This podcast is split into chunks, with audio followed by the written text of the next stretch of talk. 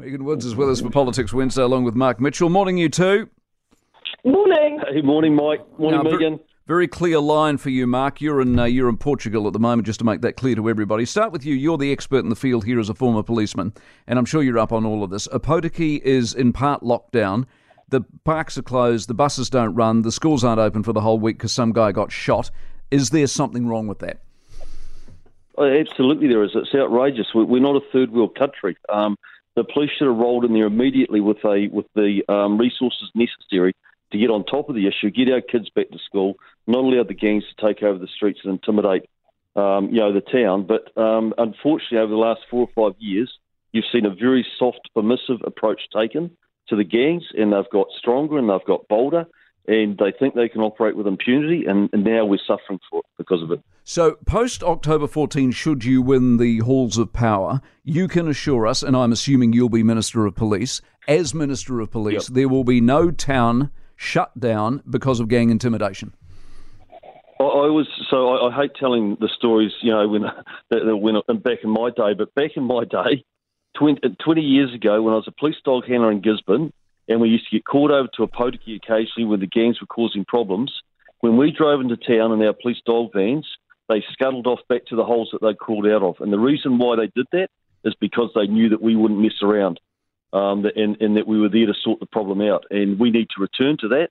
We need to have police out there using their hard policing skills in a professional way and letting the public know that they can, our police control the towns and not the gangs. Do you, in any way, shape, or form, Megan, defend what's going on in Opotiki? Oh, look, I think for anyone living in Opotiki, no one's denying um, that it's not a situation. That's exactly why resource has been put into there. We've got a hundred extra police that have been sent into, into the area um, that made it really clear that un- unlawful behaviour won't be tolerated. So I don't think anyone's defending this or saying it's okay. I think the deployment of 100 additional police to that centre shows how seriously this has been taken. But isn't that the problem? You've got 100 extra police in there. Are the schools open? No. Why aren't the schools open? Why aren't the buses running? Why aren't the parks open? Look, I mean, people have made an assessment around how that they don't feel safe. That that's not okay. I think no one is defending that. That the job of the, the police and the and the role of the government in this is to make sure the police have the resources. Is to make sure that actually that we are putting the resources in there so that unlawful behaviour will not be tolerated, and no one's suggesting that it will be. But look, I feel for everyone that is living in Opotiki and is feeling like that. I know that the local member of parliament, Kiri Allan, is getting regular updates on how that's going, and everyone is taking this seriously.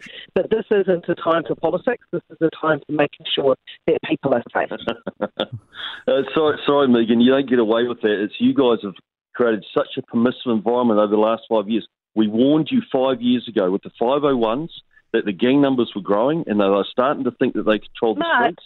And you need to clamp down on them, and you ignored it. You you mocked you mocked our um uh, the, the fact that we wanted to put a dedicated Mark, dedicated I'm just going to pull you up there. And now, and now you're living with the, now you're living with the consequences.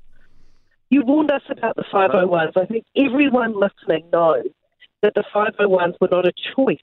Returning 501s were not a choice that the Labour but- government but- made. The but you did return of the respond- but- 501 came from the Australian government, and it started when John Key was Prime Minister. So let's just That's actually right. get some facts right. No into one's this disputing that. No, no one's disputing that, Megan. The fact of the matter is, you're the government and you didn't respond to it.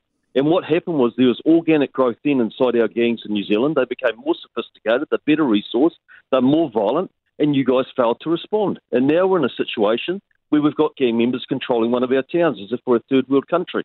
It's ridiculous. Yeah. Well, let me, let me ask you this, Megan, really simply. Should the mm-hmm. buses be running? Should the schools be open? Should the parks be open?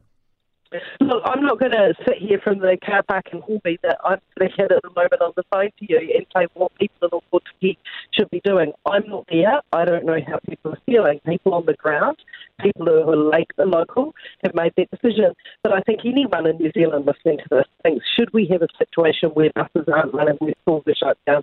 Of course they're going to say no. And that is exactly why that more police have been deployed to the area and it's been made really clear that unlawful behaviour will not be tolerated. Mark, just quickly to finish off this police conversation, the 1,800 police, Yep. 270 can't make arrests. Have we been conned? Yeah.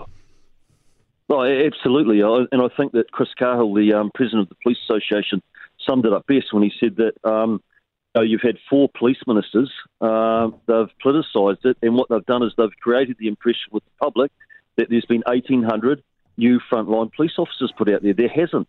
Um, 270 of those are authorised officers. They got no power of arrest. They can't go out on the beat. They can't respond to the public's hand up for um, for help.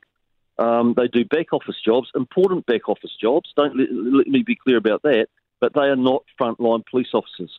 And we've had three police ministers now standing in the House week after week being questioned saying that these are frontline beat police officers. They're not. On the beat, Megan, front line. Being at a desk isn't frontline or on the beat, is it? So I think there's a couple of things I want to take people back to. First of all, this was in the cabinet paper in terms oh, of authorised officers. So this isn't something that is um, people have managed to slip. But the other thing is, I find it a bit rich from Mark saying that this is um, misleading. That actually it was a 2008 amendment to the Policing Act that actually established authorised officers.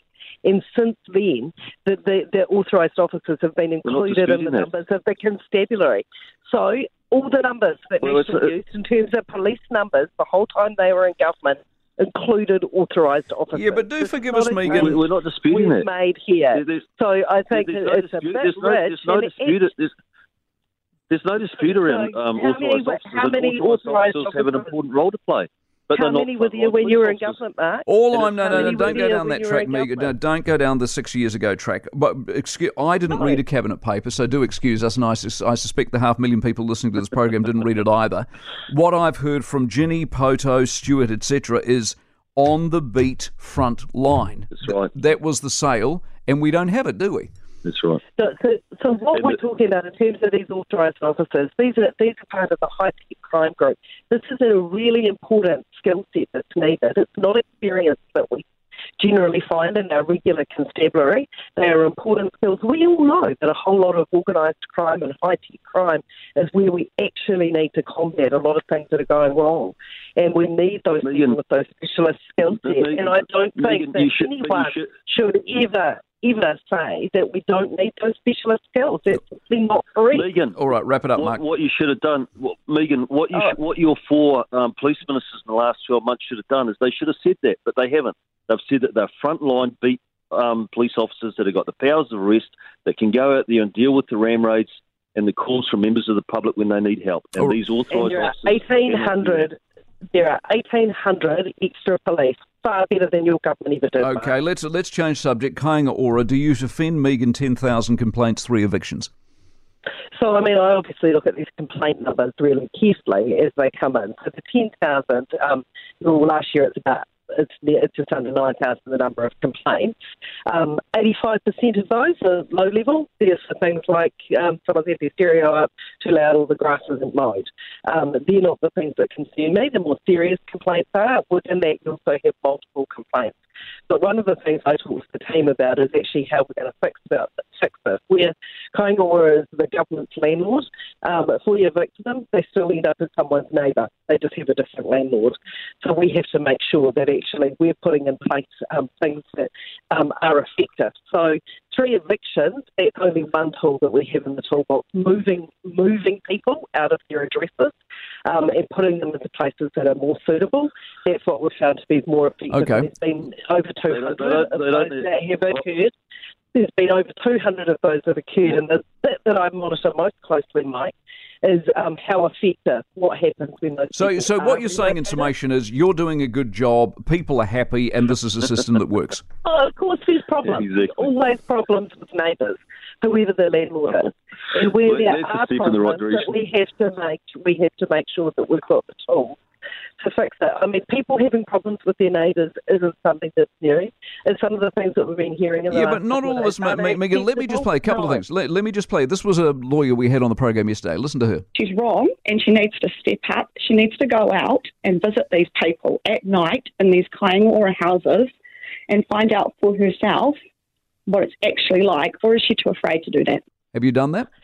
Uh, Mike, um, next time you're in Christchurch, go for a drive and see where my electorate office is. My electorate office is right in the middle of a Kainga Ora suburb. I'm frequently there at night, so um, any suggestion that I have no And do you idea what it's like on the Do you, ground. do, do, Do you get complaints about We get complaints from people who are claim orators. We get people from And what do you own their own homes. Any neighbourhood. What do you do about it, though?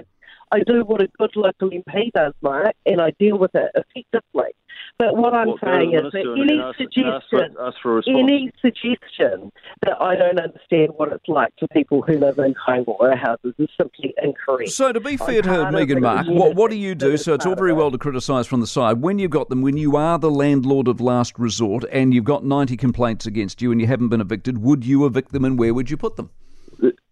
Well, you would do because uh, number one, there's a social um, there's a social contract here. It's taxpayers' money. Kainga Ora have shown that they, they, they haven't got the will to actually address and deal with the behaviour. Right? There's got to be sanctions. There's got to be uh, they, they Mike. They can evict people, and they've done it three times. Okay, so what if you're not evicting people? What's going to drive a change in behaviour? There's got to be. We've in this country, we've completely moved away from consequences, and when you move away from that, then you start to see the social fabric of our society start to pull apart, and that's exactly what we're seeing as a country. So we've got to actually be strong enough to stand up and say, "I'm sorry, there is a social contract. You don't get to come in here. You don't get to wreck, a house the taxpayers paid for. You don't get to terrorise your neighbours. You don't get a licence to behave any way that you want. There's going to be some consequences around it, and if you behave like that, then you're out." All right, good back and forward. Appreciate it. Catch up next week. Megan Woods, Mark Mitchell for another Wednesday morning. For more from the Mike Hosking Breakfast, listen live to News Talk ZB from 6 a.m. weekdays or follow the podcast on iHeartRadio.